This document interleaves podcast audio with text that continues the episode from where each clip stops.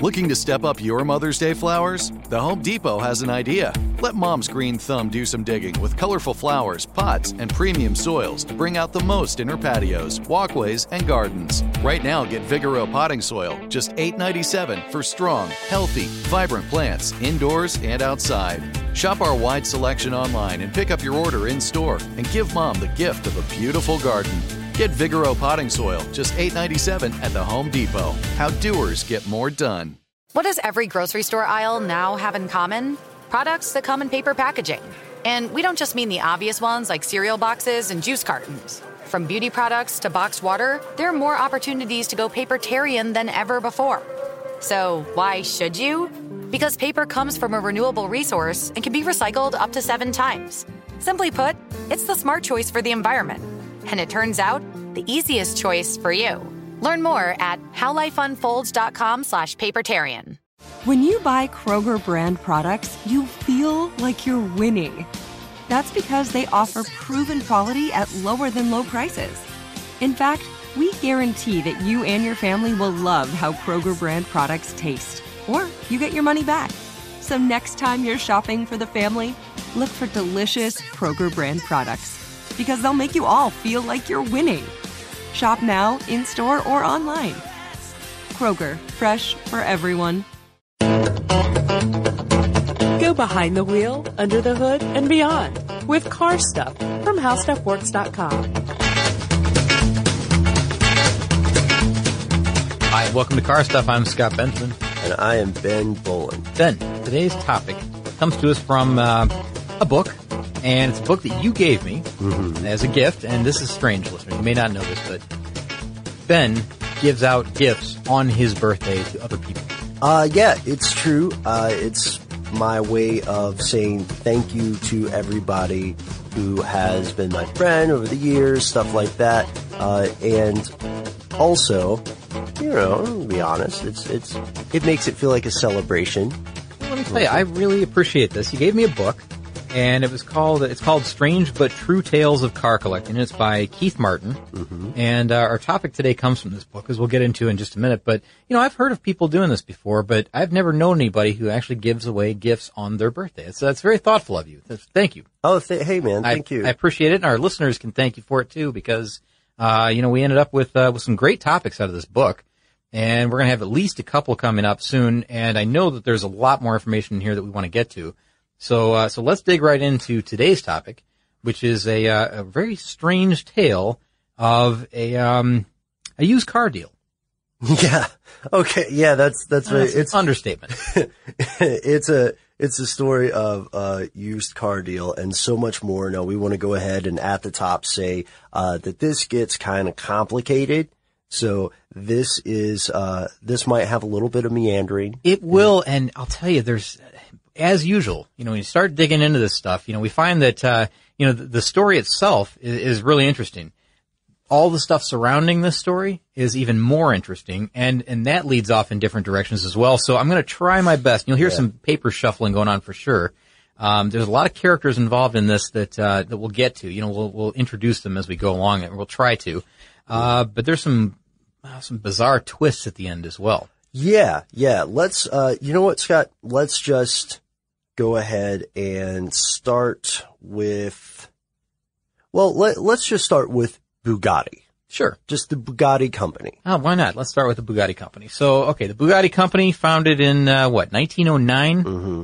Ettore Bugatti. How do you like that? That was great. Yeah, not bad. I'm not going to do that again. It's just uh, Bugatti. Oh, that was good. Maybe I will. We'll see how it goes. But uh, I like to try to take our listeners there, Ben. I really do with my accent. You know. Yeah. Yeah, This is probably one of the very few French words that I'll be able to pronounce as we go through this because there's a lot of French that happens in this uh, in this episode.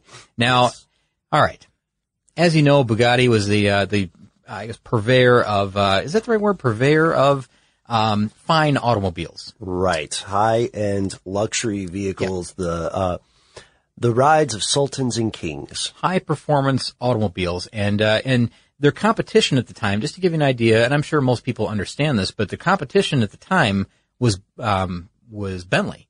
So and it's funny there's kind of a little bit of a rivalry I guess going between you know the uh, the Bugatti founder and the Bentley marque because he said I believe he said at one point um, that uh, he thought his competition's vehicles were were a lot like fast trucks because, of course, Bentley focused on durability rather than uh, rather than speed necessarily. Even though they were fast, uh, Bugatti's main focus was speed and design. So he's focused on design and beauty, of course. And you know, as far as design goes, um, the engine blocks themselves were, were hand scraped so that they, they didn't have to have any gaskets when they put them together. Yeah. That's incredible. I mean, you'd be able to mate metal to metal surfaces with no gaskets and they would still be operational, still tight. I mean, honestly, I'm, I'm a little bit, uh, I still kind of think it's sorcery. Uh, maybe, I don't want to sound too old fashioned. I mean, that's all done by hand, of course, no machines. But you know, they did use machining for some of the exterior surfaces of the engine, which is remarkable as well because they had these really kind of intricate designs carved into them via via milling, right? Yeah. So unusual. The other thing is that they used uh, safety wires that were threaded through all these fasteners, and it was kind of like intricately laced patterns that would that would be laid out across the whole vehicle. Um, that's an old racer's trick, and they still do that. I mean, they still safety lace these things with with wire, uh, so that you know if a fastener comes loose, it doesn't end up on the track. right. But they did that right from the factory with Bugatti. Um, the springs were not springs that would, you know, as the normal cars of the day would have. They weren't bolted to the axle. They would, they were um, cast in a way that, or forged in a way that the springs were allowed to pass through the axle, which he thought was a much more elegant way of, of uh, you know, solving that problem. So we're seeing, we're seeing this, uh, emphasis on aesthetic as well as performance, and it's more and more, uh, uh, a rolling work of art. Exactly right. Bugatti was something, uh, you know, even at the time, you know, now it's, it's, uh, it's heralded as being, you know, maybe the, uh, the ultimate collector's car, you know, these Right, are, yeah. in a lot of circles, I guess. Well, yeah, just for some perspective, um, 1936 Type uh, 57 SC uh, Atlantic Coupe sold in 2010, Scott, for over 28 million dollars. $28 million for a single vehicle. Now that's, uh, that's pretty remarkable. We're talking about, you know, like the concours level restoration on something like that. It's not the, uh, you know, the, uh, the driven or the barn find, or maybe it is a barn find. Who knows? Sometimes those are the ones that go for the more money, the ones that are dirty and, and beaten up a bit. Yeah, show the true. show the patina, right? But um, so twenty eight million dollars for one, which makes this whole thing that we're going to talk about today kind of puts it all in perspective, right? I mean, Even more remarkable. I mean, when one vehicle can be worth nearly thirty million dollars, you know, let's just say that you know it's on the low end and it's worth ten million dollars. Right. One, one Bugatti. Um, the deal that we're going to talk about today really does put all that in perspective. Yes, the deal we're talking about today is an international deal in 1964, not just for one Bugatti, Scott, not just for 10, but for 30 Bugattis. Yeah. A uh, Swiss industrialist living in France made a deal with a guy in Illinois to buy 30 Bugattis. So that's right. I mean, he took the whole collection at one time, 30 vehicles he bought at one time in one in one place, but for a remarkable price. I mean, it's a s- extremely low price even for 1964. $85,000. Yeah, eighty-five thousand dollars, and you think, well, that sounds still sounds like a lot of money, right? It's uh, eighty-five thousand dollars. That converts to in 2014, Ben, six hundred and fifty-two thousand one hundred and seventy-four dollars and eighty-four cents. Now, that's still a lot of money right now, but when you think about this, thirty Bugattis. Now, even at the time, that was an outstanding deal. But the owner, the owner of these cars, Ben, and we'll get to him too. I promise. Yeah. He's another character. Yeah. He was only asking $105,000 for the whole collection. That's what he wanted to get out of the deal. Now, of course, uh, the guy that talked him down, Fritz Schlumpf, I think is that how you say it? Yeah, Schlumpf? like schlump. Schlumpf, maybe? Yeah. Okay, that's gonna be a tough one to say, right? Maybe I'll call him Fritz from now on. Yeah, let's get on Right. first name basis Well, with him. well, Fritz, he talked him down to $85,000, but I think his initial offer was something like 70,000. And we're going to get to the details of all this as we go, but Right. um, man, these guys are they're they're making this pretty big deal. It was an it was an international deal as you mentioned, but it was one that garnered international attention as well because it's not often that uh, that a prize collection of Bugattis goes across uh, across the pond. Right. And uh, let's get into a little bit of their backgrounds, these men, because they're very different. Oh, they're extremely different, and there's more than one Schlumpf uh, brother that we need to talk about. There's two two of them. I just right. mentioned the yeah. brothers. We talked about Fritz. We also need to talk about Hans. Yeah, Fritz and Hans. Now the the uh, these guys, boy Ben, I'll tell you, they're not good guys. They're No, not. I mean, this is weird. They're really not. Now one does treat the employees better than the other one, and I'll tell you about that in just a second, like in just one minute. But um, overall, I mean, the, the character of these guys is not uh, not something you would aspire to be. I mean, they're they're not great guys, as you'll find out as the uh, the story progresses here. Right. So yes, the Schlumpfs, they are, uh, technically speaking, Swiss citizens. They're born in Italy. Um, they live with their mom after she's widowed. The whole family moves to Alsace, France. Uh, the two brothers apparently had a little bit of an obsession with their mother. Just to, just to throw that in.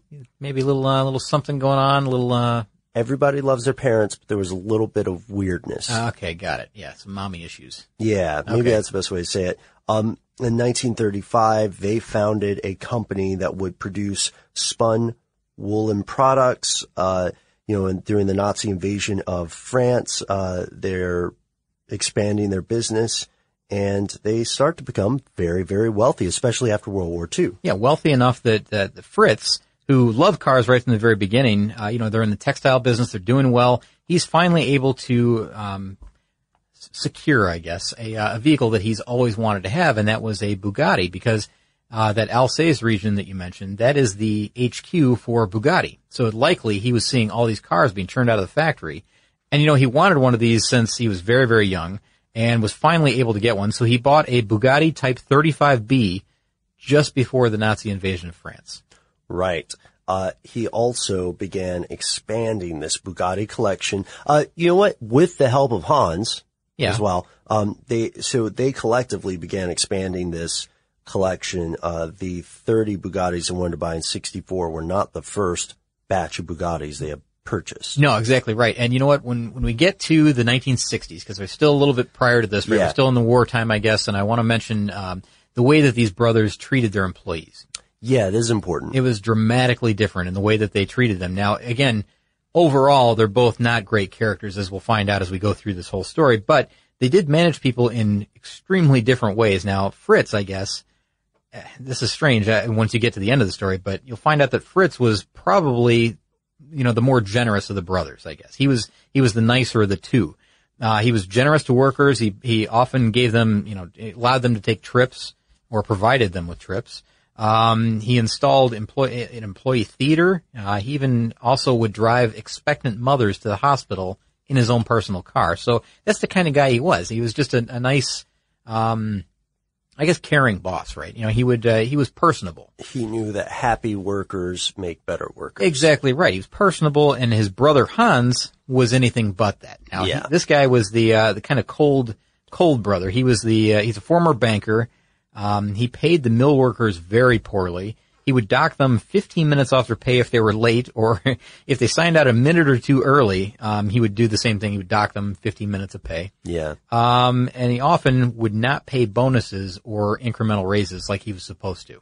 So this is out of the two of them, he treated the workers on the uh, on the bad side, I guess, versus the two. You Mm-hmm. know, compared to the two of them, I suppose. Right. And, uh, they were single-minded. They were driven. Uh, their business was still expanding, uh, as was their car collection. Exactly right. And so we get, you know, we're, we're into the, mid 1950s, let's say. Okay. And we're just past the war, and what's going on is, you know, that, um, well, it's, times are tough in France, of All course. around. all around, everywhere, all over Europe, and uh, and a lot of people though are at this point deciding that um, they do want a new car because they're, they're at the point where you know it's possible because we're talking the mid 1950s, not right out of the war, so it's just after. And some of these new designs are coming out, and people are deciding that they want to get rid of some of these classic 1920s and 1930s cars. They don't really hold as much value as they they did before. You know, people they were a brand new car at the time. People want to get rid of them, and of course, they're not to the point yet where they're really collectible or antique or anything like that. Right. So they're taking advantage of this and they start buying up all the cars that they can and not just Bugattis because Bugattis were their main focus as we'll find out. Right. But they start buying up cars of all makes and models and they're buying them in secret. Ah, I'm so glad you said that. Who doesn't love a good secret, except of course the people who are having secrets kept from them? Uh, they had what became known as the Schlumpf obsession, a single-mindedness that applied to both their issues with their mother and their top secret, uh, car collection. Scott, they, uh, over their years, they acquired 400 items. And they're called items because it would be vehicles, chassis, and engines. Uh, and they eventually, as we'll find, converted a wing of one of their spinning mills into a shop to maintain and restore these vehicles, uh, up to, and we're not sure how many, but up to 40 carpenters and saddlers and master mechanics were working on this. But the thing was, they were under an ironclad confidentiality agreement. Yeah, they made them sign a confidentiality agreement that would state that they're not to talk about anything that happens in the mill at any time mm-hmm. and what's happening, that they're gathering this collection, this, this growing collection. And, uh, and so they had, here's the deal. They had four mills to begin with that were operational with employees and they're turning out woolen products, right? And the textile industry.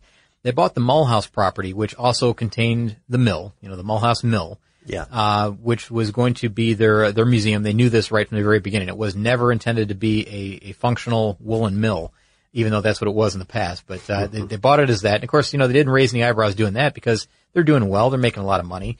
And what was going on though is this is where they were secretly hoarding away all of these cars that they bought. I mean, this is a massive, massive place, huge. Like I think I saw was it two hundred thousand square meters is yeah. the is the floor space in this thing. It's it's enormous. Right. You measure that in acres when you when you talk about it in size. Oh yeah, it's nineteen thousand square meters, two hundred thousand square feet. It's gigantic. It's a yeah. huge place. Now, of course, it's all broken up. You know, different rooms and everything. But they eventually get rid of all those walls and they support it so that it's one giant showroom.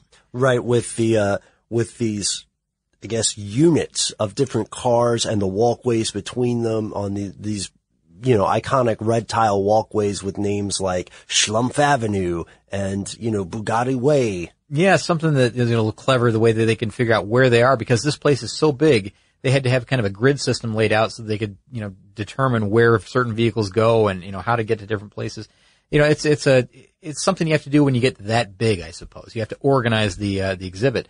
And they were restoring these cars, as we said, in secrecy in the shop in that in that part of the museum or the uh, I say museum now, but it was a mill at the time. Right. In that part of the mill that uh, they still have, they still have that in the uh, in the museum that exists today. And they especially don't want other employees to find out about these excess uh, these excesses. So let's go ahead and bracket the adventures of the strange single-minded Schlumpf brothers for now and follow uh, follow a very important letter, telephone call across the Atlantic, uh, where it reaches, you know, of course, uh, John W. Shakespeare. Sure, and you know what? Prior to this, just before we yeah. just before we get to this, uh, during the summer of 1960, so we're talking about two years before this letter that you're talking about went across.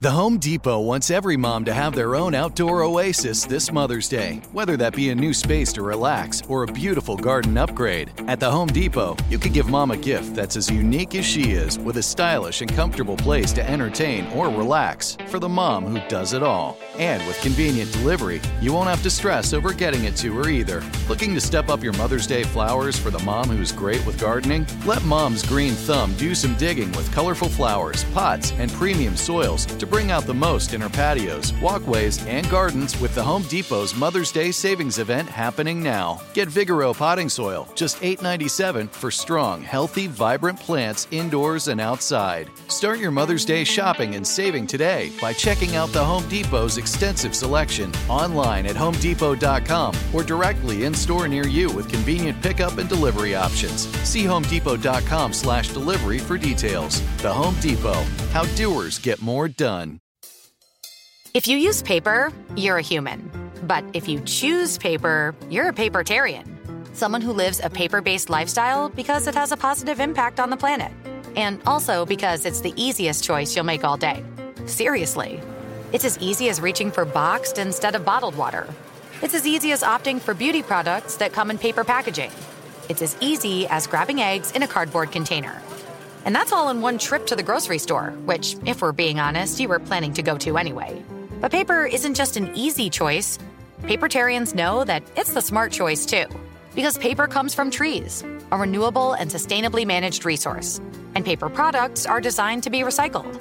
In fact, when you choose products that come in paper based packaging, those fibers can go on to be recycled up to seven times. So why wouldn't you go papertarian?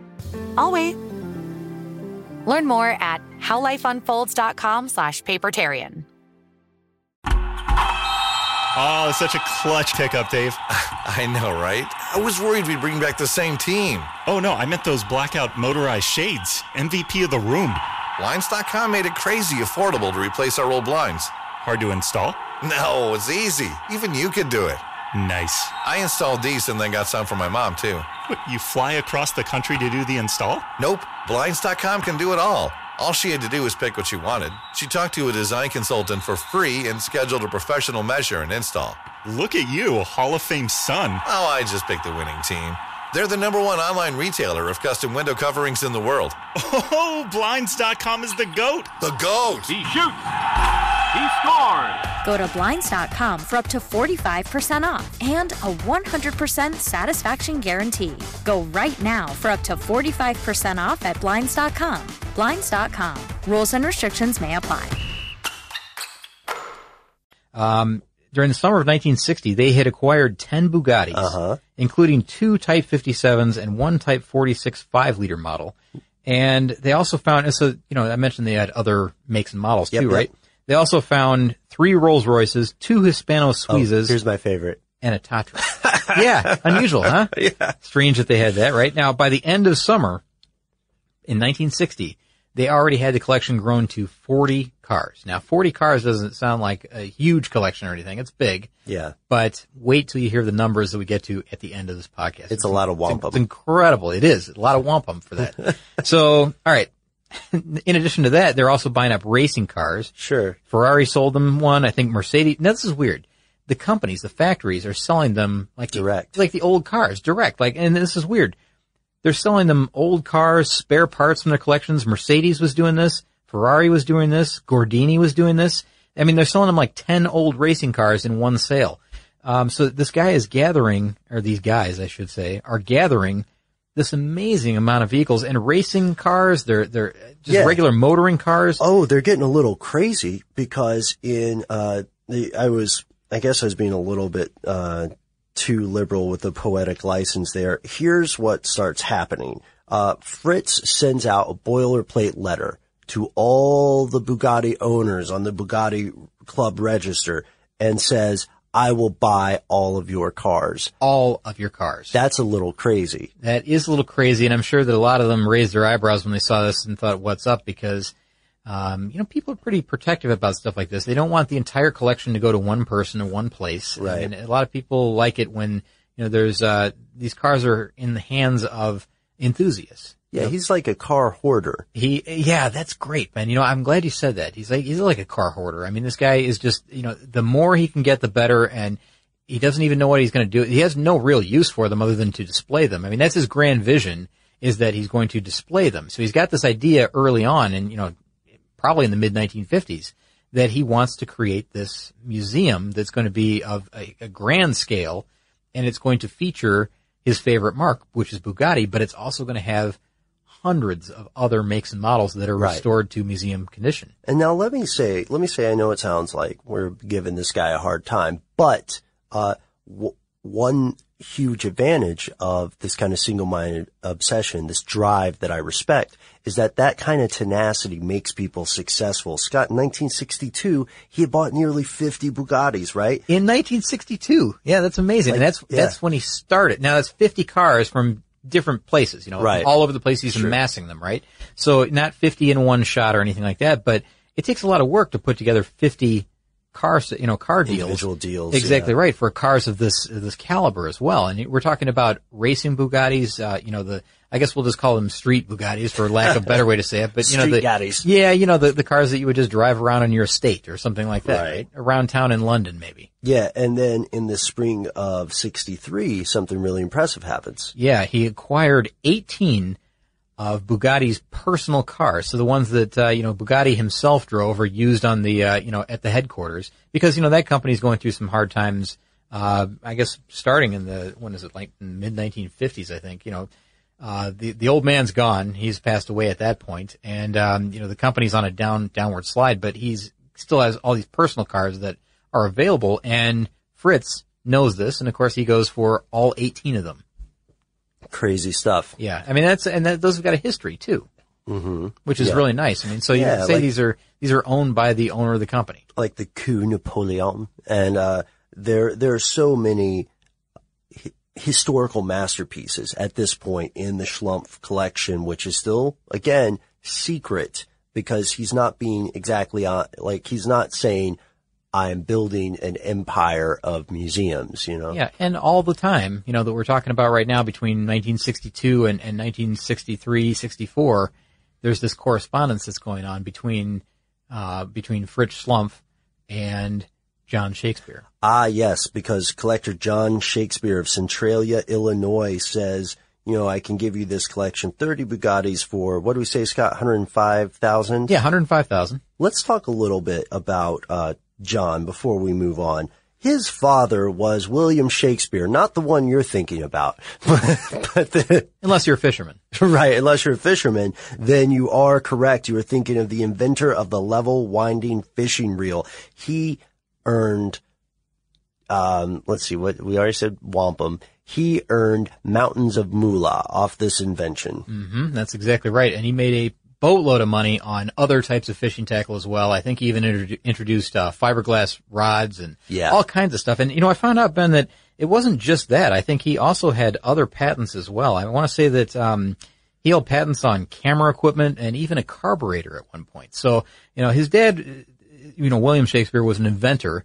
And of course, this guy is born with a silver spoon in his mouth. You know, he's very wealthy right from the very beginning. He's sent to Harvard and stuff. Yeah, exactly right. But he, he wasn't just, uh, he, he wasn't just kind of this, uh, this millionaire playboy type guy. He also had some business, business interests. Yeah, he had an import car dealership. Exactly right. Yeah, I think he, uh, he opened up, what was it, the, the name of that place? It was, um, He, it, he eventually named it Shakespeare Motors. oh, okay. Yeah. And it, and it, uh, you know, housed things like Ferraris and, and Porsches and which he also raced on the weekends. Right. Yeah. He was not um, just idle with this. He was often described as a sportsman because he would race sports cars. He was also a skier and a skydiver. He's a gentleman racer. Now the thing is that I heard that he had this collection. And of course, you know, he was bitten by the uh, the Bugatti bug as well, right? So he he obviously had this big collection. He had 30 Bugattis of, of all different types and makes and models and conditions.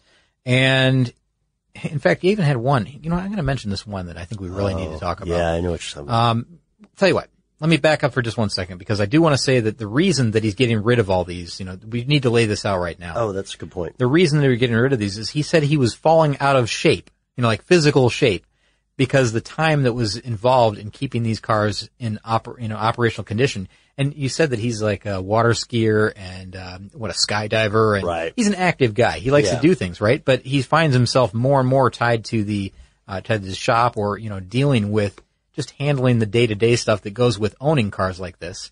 Um, you know, the maintenance and all the, uh, the, the other drudgery, I guess, that goes with owning 30 Bugattis. If there is drudgery in owning 30 Bugattis, Ben. Yeah. Um, right. but anyways, he, um, he decides that, you know, he's falling out of physical condition, you know, physical shape and it's time for them to go. So he, he puts this, you know, just, I guess, abstract, uh, maybe not so abstract price on these things of $105,000. Uh, I guess that's what exactly what he had paid for all of them combined. yeah, it was like he was breaking even. Yeah, because he got a great deal on some of these, and the one in particular that everybody points to is uh, is a Type 41 Royale Park Ward limousine. Less, oh, le, only six were made. Uh, the chassis alone sells for around thirty thousand dollars in 1927. Yeah, now this is the 1960s when he's getting it, right? right. And there's something very, very important about this. Oh, I'm sorry, 1956 when he bought it. Oh yeah, okay, right. Uh, so mid fifties. There's something very, very important and unique about the Royale. What's that? It's uh, oddly enough a prize symbol on the radiator cap. Uh, a silver elephant sculpted by Rembrandt Bugatti, the brother of the founder of Bugatti, Ettore. Hmm, interesting. All right, so there's that. There's also just the, there's only six of these things in the entire world, right? That's another thing. So how how how much did he get it for? He paid ten thousand dollars in 1956. Now that's still a lot of money back then, right? I understand that, but Yeah. it's a heck of a deal. Yes, sir. I mean, really a great deal. And it's a prize car. Even back then, of course, you know, everybody knew that this thing was worth a lot of money. Um, this is just a guy that just wants to get rid of his collection. He's just done with it. You know, he's had, he's had enough. And I know that people can probably, uh, sympathize with this a bit that, you know, like, you've got a project car or whatever and you decide at, one, at some point you're just done and you're like, I'm just going to take a fair offer for it and be done with it. I'm not going to try to get, you know, squeeze any more money out of it, get, you know, everything that I possibly can. It's just, I just want it, I want to be done with it. I want to move on to something else. And Yeah. that's exactly what he was doing. So once he starts his correspondence with, with Fritz, um, you know, things are not quite smooth. I mean, it's a little bit rocky because they get a little bit, uh, a little bit testy with each other, right? Yeah, they have uh, about a year of wrangling, and both of them. Let's think about this. Both of them are quite well off. Both of them are probably used to being uh, treated like uh, treated like a king in a lot of ways. You know, both of them probably don't hear the word no very often. and they're dealing with a liaison. So there's somebody in between them that is making, you know, these, uh, these connections. Ah, it's right. not, it's not like they're talking directly to the other person. And I think that has, uh, I think that factors into this a little bit. It's a little easier to be more abrupt with somebody in between. With an intermediary, yeah, Bob Shaw of Wheaton, Illinois. hmm that's one. And there was another one, um, a Bugatti historian. His name was Hugh Conway. And so between the two of them, uh, they were, they were dealing with, uh, with, um, Shakespeare and Schlumpf. And they finally, I think it, it was again after how long? It's about a year. About a year of this correspondence back and forth. Um, finally, they got the two of these guys together on a price, and I think that um, it took a lot of wrangling because they had gone out to inspect the cars because uh, Fritz couldn't make the uh, make the trip himself. He was busy with his milling, you know, his, uh, his woolen mill, and uh, he was unable to make the trip to, to do this. He was just a busy guy, so he sent, you know, they they both agreed. Um, the seller and the buyer chose Shaw to inspect the entire entirety of Shakespeare's collection in 1963 and to see what it was really worth. You know, what's there, what it's worth, because you know what the seller tells you and what's really there is maybe two different things. That's very smart. So there's there's some interesting contrast to look at here. Uh, Fritz Schlumpf originally says he'll only pay seventy grand if the cars are impeccable, and then you know Shaw comes back and and reports along with Conway that. Uh, most of Shakespeare's Bugattis are parked on a dirt floor in a building with broken windows, a leaky roof, a mini interstate of disassembly, haven't run for more than a year. In response, Fritz, at uh, some point in these negotiations, raises his price to eighty-five thousand. So isn't this funny? Yeah, because he wants him so bad. So okay, here's the thing. So the- you know, Shakespeare wants one hundred and five thousand dollars, which is a bargain to begin with. I mean, Right. re- it really, truly is. It sure is. It's a fire sale. So so Fritz offers him about two thirds of that, right? Which I guess is a smart move, right? But he says they have to be impeccable for that price. Which oh, that's pretty that's a pretty hard line to take. They're not. Uh, they're definitely not. They're in, uh, you know, some of them aren't even running. You know, five of them I think were disassembled at the Yeah, time. for uh, so restoration, right? Exactly right. So, you know, there's, there's pieces and parts all over the place. And one of the biggest problems, um, is that there's a crack in the Royale's huge straight eight engine block. And Schlumpf returns with, you know, he notifies Schlumpf of this. Yeah. Because he finds it along the way. He Didn't know it was there even, honestly. And Schlumpf writes back and says, why don't you just have somebody arc weld that shut, you know, and, uh, and we'll just make the deal happen no matter what. And at one point, uh, Shakespeare said, you know, I could just sell these, uh, bring up the collection. Yeah. And then Fritz loses his mind and accuses the guy of, well, that's not fair to say loses his mind. But you know he did. It seems very extreme because he accuses Shakespeare of extortion and threatens to sue him. Right. He threatens to bring legal action through a variety of sources. So um, there's there's obviously some some big tension here, even towards the end of this whole deal. And finally, I mean, finally, I don't know. Again, this is after well, they first contacted each other in 1962. This is 1964 before all this really happens, but they finally come to terms, and the 85,000 uh, stands as the deal. And this is where the uh, the whole trainload of Bugattis, um, I guess, uh, legend Yeah. comes about because it's true. It really did happen. Yeah, this is not a myth. Uh, let, uh, let me laundry list just the route they agreed on real quick. Is that cool? Sure. Okay, so Shakespeare uh, chose the Southern Railway system, and this would transport the Bugattis to New Orleans uh, for their ocean travel to uh, Le Havre, France. Uh, boy, I butchered that one, huh, buddy? Ah, that's close enough. Uh, and then they also outlined uh, the routes that they would take there. Um, they had to consider because after they get to France, they have to be trucked 430 miles. Yeah, it's a long trip. So they had to figure out the loading order for these cars. As as you know, Scott, uh, and as you know, listeners, these Bugattis vary greatly. Yeah, in size, shape, weight, everything. I mean, in condition, just able to be able to, uh, to be able to make the trip at all, really. some of them were in pretty poor condition. I think that's part of the delay in this was that, um, you know, Shakespeare was getting the cars ready for delivery. He had to make sure that all of them had wheels. All of them had, were able to be steered once they were on. So they all had to have steering wheels, um, which some of them didn't at the time when they were inspected. Um, just you know, all the extra stuff, you know, all the engine blocks and everything that goes along with these cars had to be, you know, it had to be well thought out before they could ship them. And that's the other thing, Ben, that $85,000 included all the shipping that you're talking about. So, so it included the train ride. It included being loaded onto a freighter in New Orleans. It I would included, say no deal. Shipping is on you. I mean, how long do you think it took them to be shipped, you know, via this, this freighter, you know, a Dutch freighter from New Orleans here in the United States over to France? How long do you think that took? Like, I mean, probably took a week.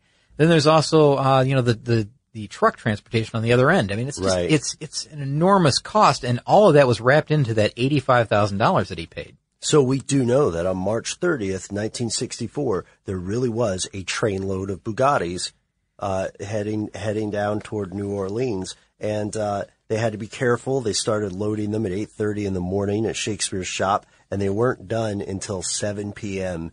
You know, which to me is the least you could expect. You know, I would I would be mortified if people were hurrying when they were when they were stacking this. Yeah. So the legend is true, but that's not the entire story. Uh, before we tell you the rest of the story, we have a quick little word from our sponsors this this episode. Our sponsors. Yeah, us. Us. We're our own sponsors? We're our own sponsors, uh, because we have a video series coming out, uh, that we wanted to mention to you guys. Oh, definitely. Yeah, the uh, the video series that we uh, we shot at the High Museum of Art here in Mhm. Atlanta. Yep. Uh, the Dream Car exhibit. And Ben, that may just be the tip of the iceberg. Yeah, you know, listeners, it's up to you. Let us know if you like, uh, the video stuff. Uh, now I'll, I'll say, you know, we get our ugly mugs in a museum. We were classing up the place.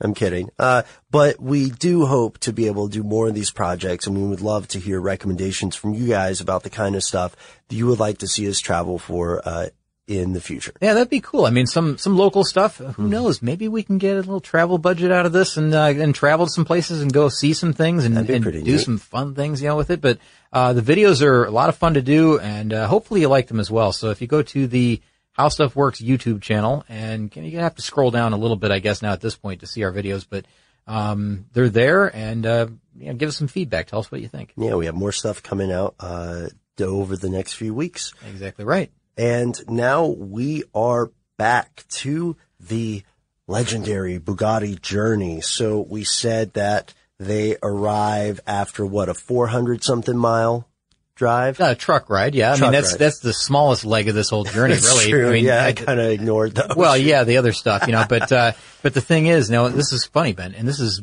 pretty, well, this is pretty telling, I guess, for the uh, character that Fritz was, right? When they arrived, when they arrived in, at the Mulhouse location, you know, there's going to be a lot of, a lot of people saying, well, what's going on here? There's 30 Bugattis being unloaded and driven into that abandoned factory. What's going on? Fritz had an unusual way to greet the, uh, the onlookers, the spectators, didn't he? Yeah, he showed up with a whip just in case there would be uh there would be some unscrupulous peasants trying to mess with his cars. He really was focused on this collection. Isn't that crazy? So they, the the trucks show up and he's got he's got these uh, this collection of cars and he should be just overjoyed. Should be happy guy, right? Yeah. He's got a bullwhip in his hands. He's ready to whip people that get near his vehicles there or look at his cars the wrong way. You know that are that show an um an unusual interest in the cars, right? Yeah. So he's keeping people away. And remember, he's up to this point he's been building this collection in secrecy, right? So he's he's he's trying to keep it all secret. But how do you keep a, a you know truckload after truckload of Bugatti secret as they arrive at the museum? Maybe maybe there's a hidden location he can unload them or something. But I don't know, Ben. I mean, Yeah. the whole thing was publicized here in the United States fairly heavily. I mean, because how often are you going to see 30 Bugattis on a train? And by the way, that train, and I need to mention this because I, I forgot to say this when we were talking about it. When they loaded them on the train, you know, from uh, Shakespeare's property, which happened to be right next to the train tracks, Yeah.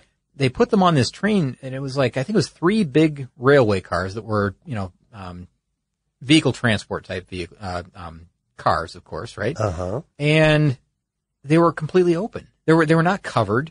There there was no protection really from the elements. There was no protection from uh, you know uh, animals or, or um, The eyes of strangers. yeah, whatever. I mean, there was there was nothing, and they didn't put anything on the cars. They didn't wrap them in any way. No. The only protection that these cars had that that entire trip from from Illinois down to New Orleans Hmm. was they wrapped the steering wheels in plastic. So I guess when they're loading and unloading them, they didn't get their greasy hands on the uh, steering wheel. Well, also they chained them down. Well, they chain. Sure, they did that, but I mean, think about the way cars are shipped today with the plastic wraps and you know Yeah. they're in covered containers and they're very, very careful about it. And here we are with 30 Bugattis being tra- you know transported.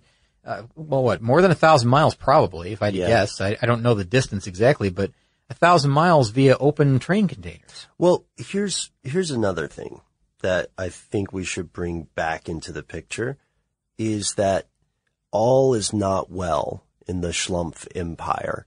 Uh, since the by the late 1960s, uh, the textile industry in Europe is collapsing as uh, people, you know, tale as old as time. People are finding, uh, or companies are finding cheaper products and cheaper operation cost in other countries. In this case, uh, these would be Asian countries. And, uh, The Home Depot wants every mom to have their own outdoor oasis this Mother's Day, whether that be a new space to relax or a beautiful garden upgrade. At the Home Depot, you could give mom a gift that's as unique as she is, with a stylish and comfortable place to entertain or relax for the mom who does it all. And with convenient delivery, you won't have to stress over getting it to her either. Looking to step up your Mother's Day flowers for the mom who's great with gardening? Let Mom's Green Thumb do some digging with colorful flowers, pots, and premium soils to bring out the most in her patios, walkways, and gardens with the Home Depot's Mother's Day savings event happening now. Get Vigoro potting soil, just $8.97 for strong, healthy, vibrant plants indoors and outside. Start your Mother's Day shopping and saving today by checking out the Home Depot's extensive selection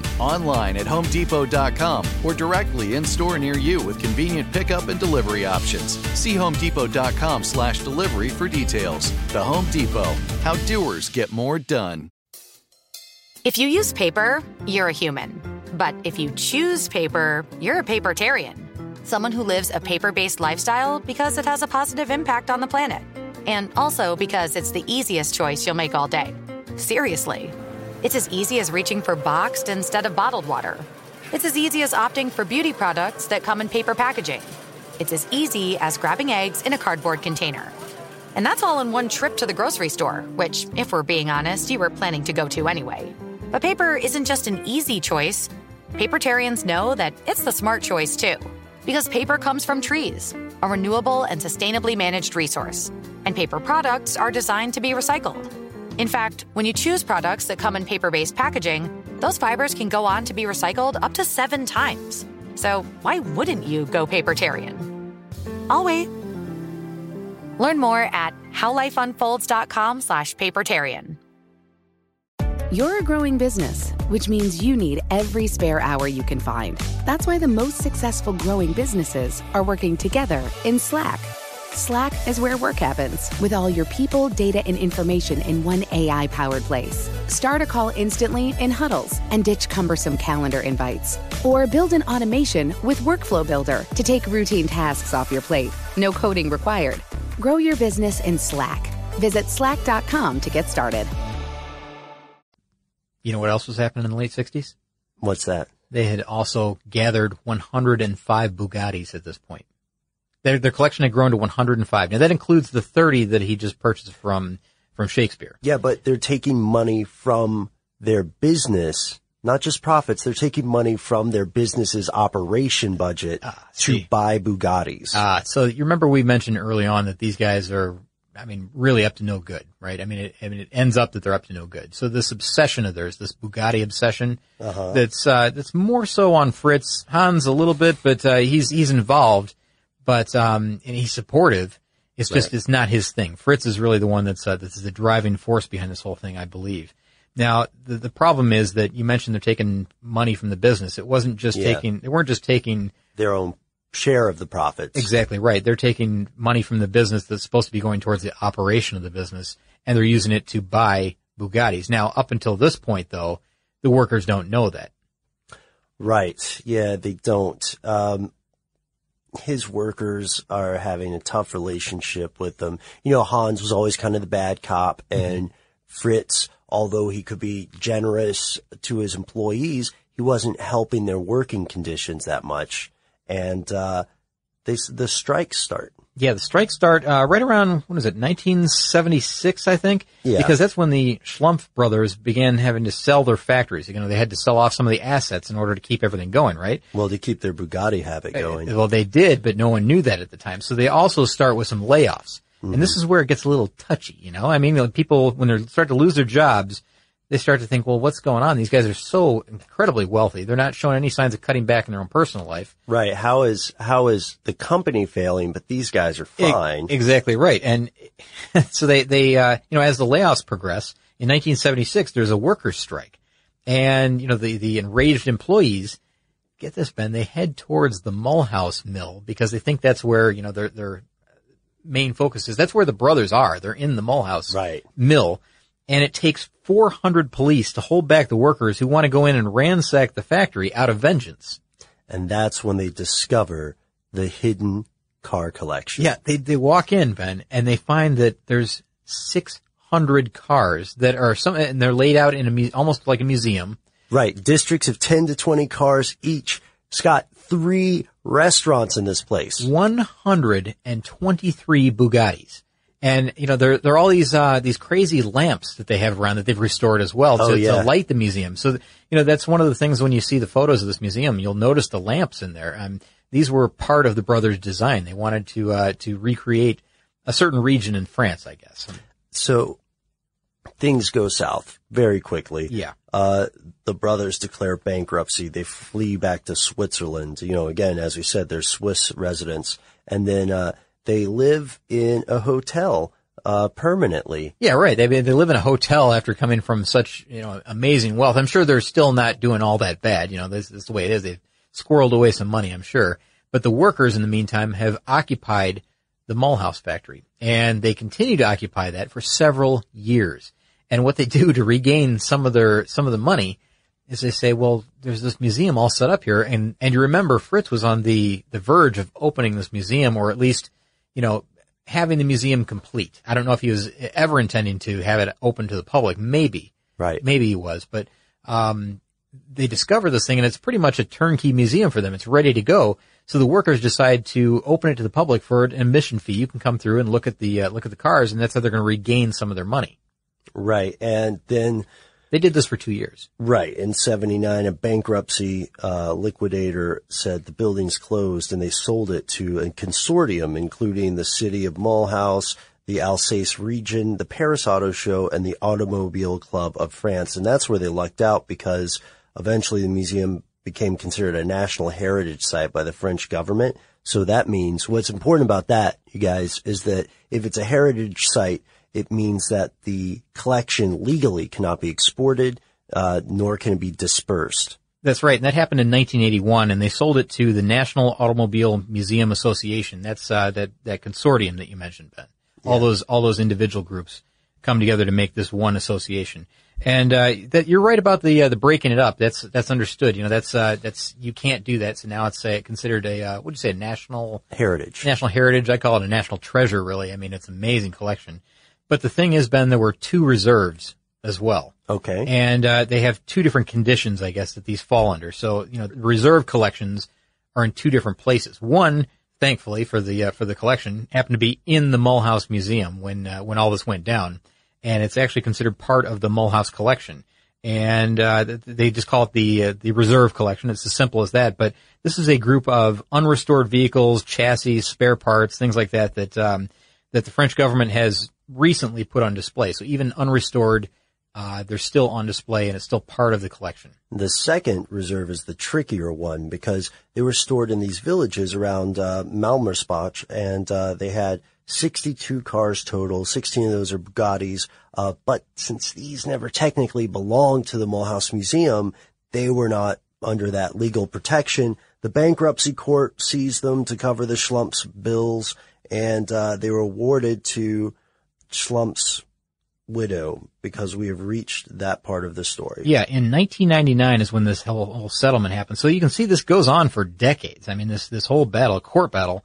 Um, but the, it, to settle a lawsuit that Fritz had, you know, he had filed against, uh, you know, the French government Mhm. for taking away his collection, I guess. You know, he Right. felt that he was wronged in some way, right? And they also sued. They were also sued both brothers for tax evasion and convicted. And convicted. They were they were tried in absentia, but they were guilty of tax evasion and they were convicted, but they never went to jail. I mean, they never had to serve a single day in jail, but uh, they were unable to return to France. They were unable to return to the Mulhouse collection. They were unable to uh, really access any of their collection of their uh, the materials that they collected over the decades. And Yeah. this had to be just eating them alive. But one thing, like one minor victory that they had was this uh, this award to uh, Fritz's, well, eventually his his widow. Right. He passed away in 1992 at the age of 86. Yeah, and in 1999, this lawsuit um, that he had filed against the French government um, in the 1970s was was finally settled, and they gave the entire second uh, reserve collection to Arlette, his widow. And that was again those 62 cars that you mentioned. 16 of those were Bugattis. Um, so pretty inc- incredible that this all happened. But she then passed away in 2008, and uh, and then that collection became available for sale again. Yes, and uh, while the collection uh, got broken up, that second reserve collection from Almerspach, uh, there's a little bit of good news there. Yeah, uh, Peter Mullin of California, Oxnard, California. I think he has a museum there, right? And Yeah. um, he bought a lot of the cars, including six of those original Shakespeare Bugattis for his museum in Oxnard, California. So, um, you know, some of those ended up coming back to the United States. Um, you know, this collection was kind of subject to different rules, I suppose. Uh-huh. And you know, we mentioned that there were 16 Bugattis. Now, I mean, I don't know how many of those went to uh, went to Mullin. I mean, I know that the six were of the original Shakespeare collection, but I don't know the, the total count or, you know, I don't know how to break down that whole collection really, but some of them did come back and uh, others were just kind of scattered. But you may remember Mullin. I think he's also in charge of, uh, or he's taken over the control of the Petersen Museum in Los Angeles, I believe, right? Oh, that's right. And a lot of people were concerned that he was getting rid of some classic American cars and he was bringing in some of these French Art Deco cars. Uh, but I think the case is, and I'm not entirely sure of this, but I think he's stocking his other museum with these French Art Deco cars, which we all knew was happening, but the fear is that he was going to change over the Petersen Museum to be kind of a similar thing when really it was supposed to be about, you know, Southern California car culture. So Peter Yeah. Mullin's come up in our podcast before. There's a, there's an entire podcast about that. Yeah, so do check it out. And I've got to say, before we move on, I just, I, I find this so fascinating, Scott, the, um, the level of obsession and dedication, you know, it, it feels like the more we research this story, it feels that at some point, Fritz Schlumpf decided not only did he like Bugattis, but he didn't want anyone else to have one. Yeah, can I just mention some numbers before Yeah, we get yeah, to this kind of like one last thing that you want to mention? Because there's an interesting twist to the whole Shakespeare angle on this, right? But overall, I mean, the whole car collection. I've got two different sets of numbers here, and I'll explain it in a second. But Okay. but right now, if you were to go see the uh, the Schlumpf collection at the Mulhouse Museum, which is still around, you could still go to do that. Uh, it's a beautiful collection. It's amazing from the photos. I would love to go see this. I think it's the world's largest automobile automobile museum. Is that right? Yeah, it's huge. Uh, visit their website. Yeah, it's gigantic. And I really, I think it is one of the biggest in the world, if not the biggest in the world as far as museum goes.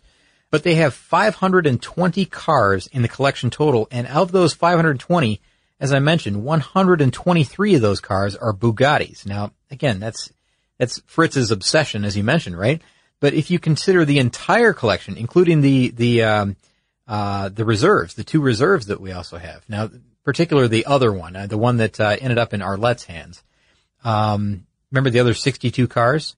Yeah. That means that the total collection of cars that these two brothers amassed over those, over those, that short period of time, really, uh, was about 582, 82 cars total. Wow. 139 of those were Bugattis because that, remember the other 16. So nearly 140 Bugattis. So 139 total. That, if you look at outright numbers, I looked at, uh, Bugatti production prior to 1950 and it amounts to about 8,000 cars total. That's all it was, you know, when, yeah. when, uh, when the old man was running the company, right? Right. Well, if you consider that they owned 139 of those, that amounts to just under 2% of the entire Bugatti production ever. I mean, not including, you know, the modern Veyron or anything like that, Right. but, but of the original classic historic Bugatti production. Just under 2% of all Bugattis produced are in this museum. He wasn't going to stop either. He really wasn't. Amazing. So I, I'm so glad you brought that number up because that's a statistic that I wanted to quote and forgot. Um, That's all right. You got something more interesting to lead into here, right? Because, uh, yeah, yeah. there's a, there's a dark twist to this one. Yes, sir. This is our one more thing and perhaps one of the darker one more things we've done on this show. One more thing. So, John Shakespeare, the son of William Shakespeare, founder of the Shakespeare Tackle Company, was found murdered in his residence. He was still living in Centralia in 1975. Uh, there were a lot of valuables left behind. Yeah. So people couldn't tell if it was robbery.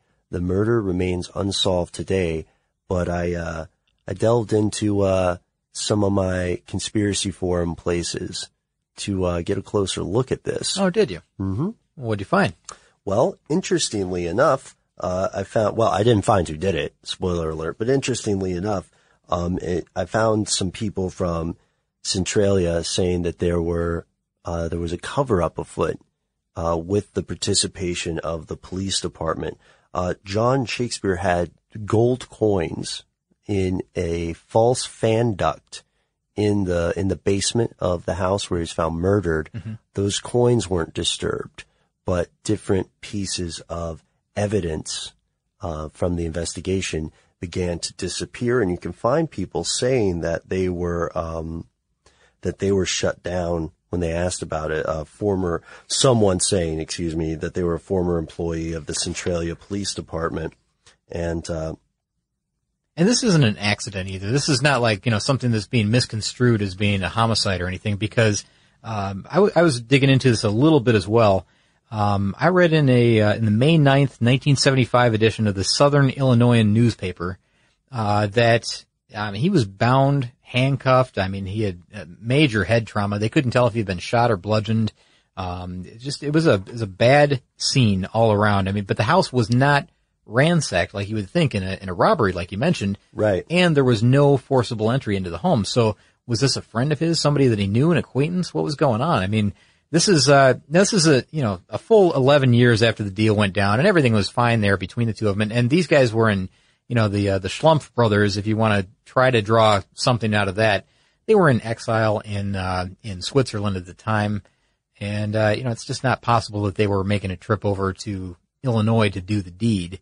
But, uh, but I wonder what's going on, Ben. I mean, I wonder, did you find anything, any other t- connections maybe that, I found uh, some uh, tantalizing hints. Really? So yeah, the as of 2013, I found allegations that people in the town of Centralia know who the killer was and that the killer may still be alive. Really? And uh, influential in the town, and they were Still alive. Yeah, and they were, um, you know, these are all just speculative things from people from Centralia, apparently. Uh, but we have to keep in mind when we read stuff on forums that even if you see a picture, it could be photoshopped. You know, it's easy for people to make things up. However, from a couple different sources I found, uh, it looks like people believe the murderer was a local and that there was some sort of uh, romantic relationship between the killer and Shakespeare. Apparently, uh, one of the secrets that he had was that he may have been in a homosexual relationship. All right. Well, I love intriguing small town murder tales like this. Now, this one involves a multimillionaire and, you know, the heir to the, uh, the Shakespeare fishing tackle fortune. And it's just, Right. it's incredible Clearly story. murdered. And somebody who was active in the community. I mean, he was, as far as active, I mean, he did a, he did a lot. I mean, he was a sports racer. He, you know, the gentleman racer. Oil speculator. Exactly right. I mean, you know, we mentioned he was a, a real estate guy as well. He owned a lot of real estate, and I don't know if it was all local in Centralia or where. You know, was it Centralia? Is that right? Mhm. Yeah. So I'm I, I'm not sure.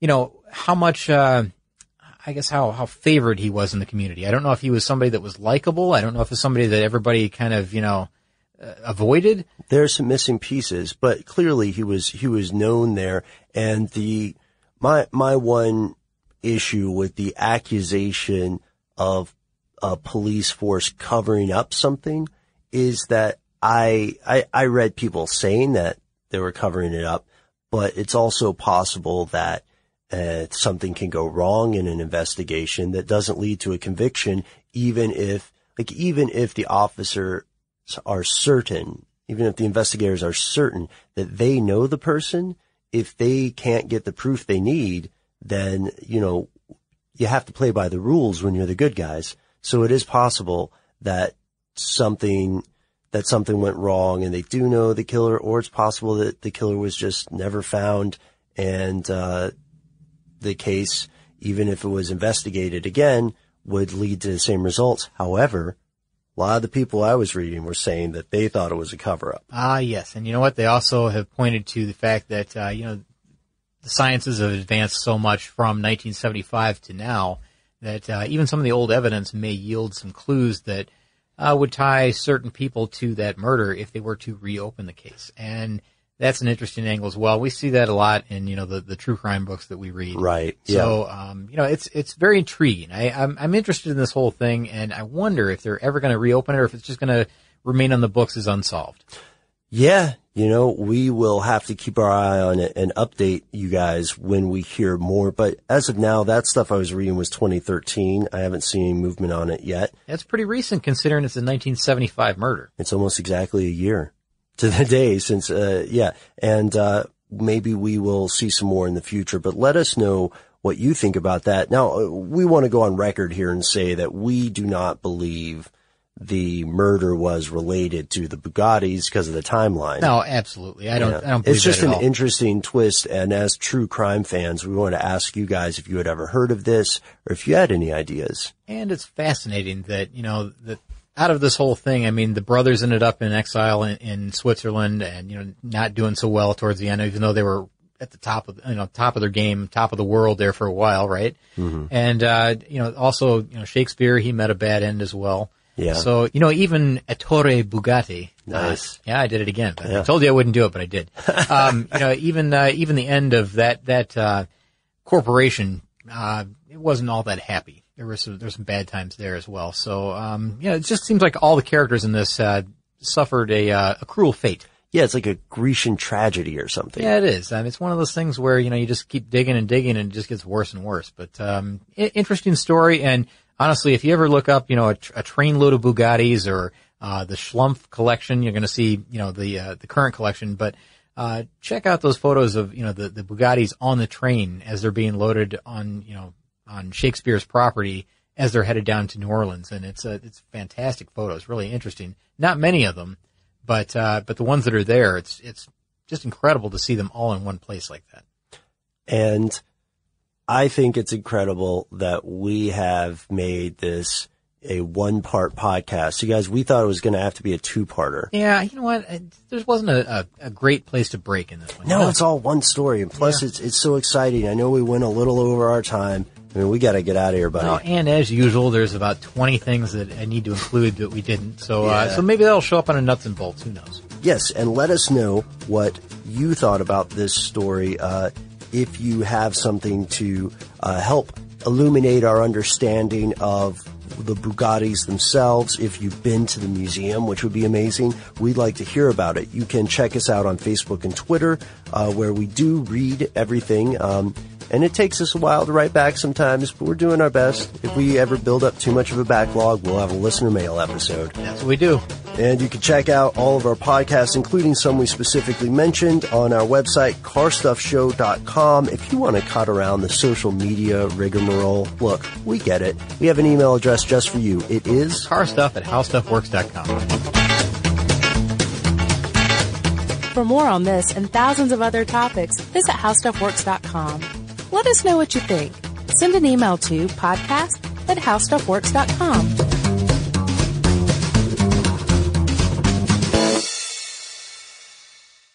What do the most successful growing businesses have in common? They're working together in Slack. Slack is where work happens with all your people, data, and information in one AI powered place.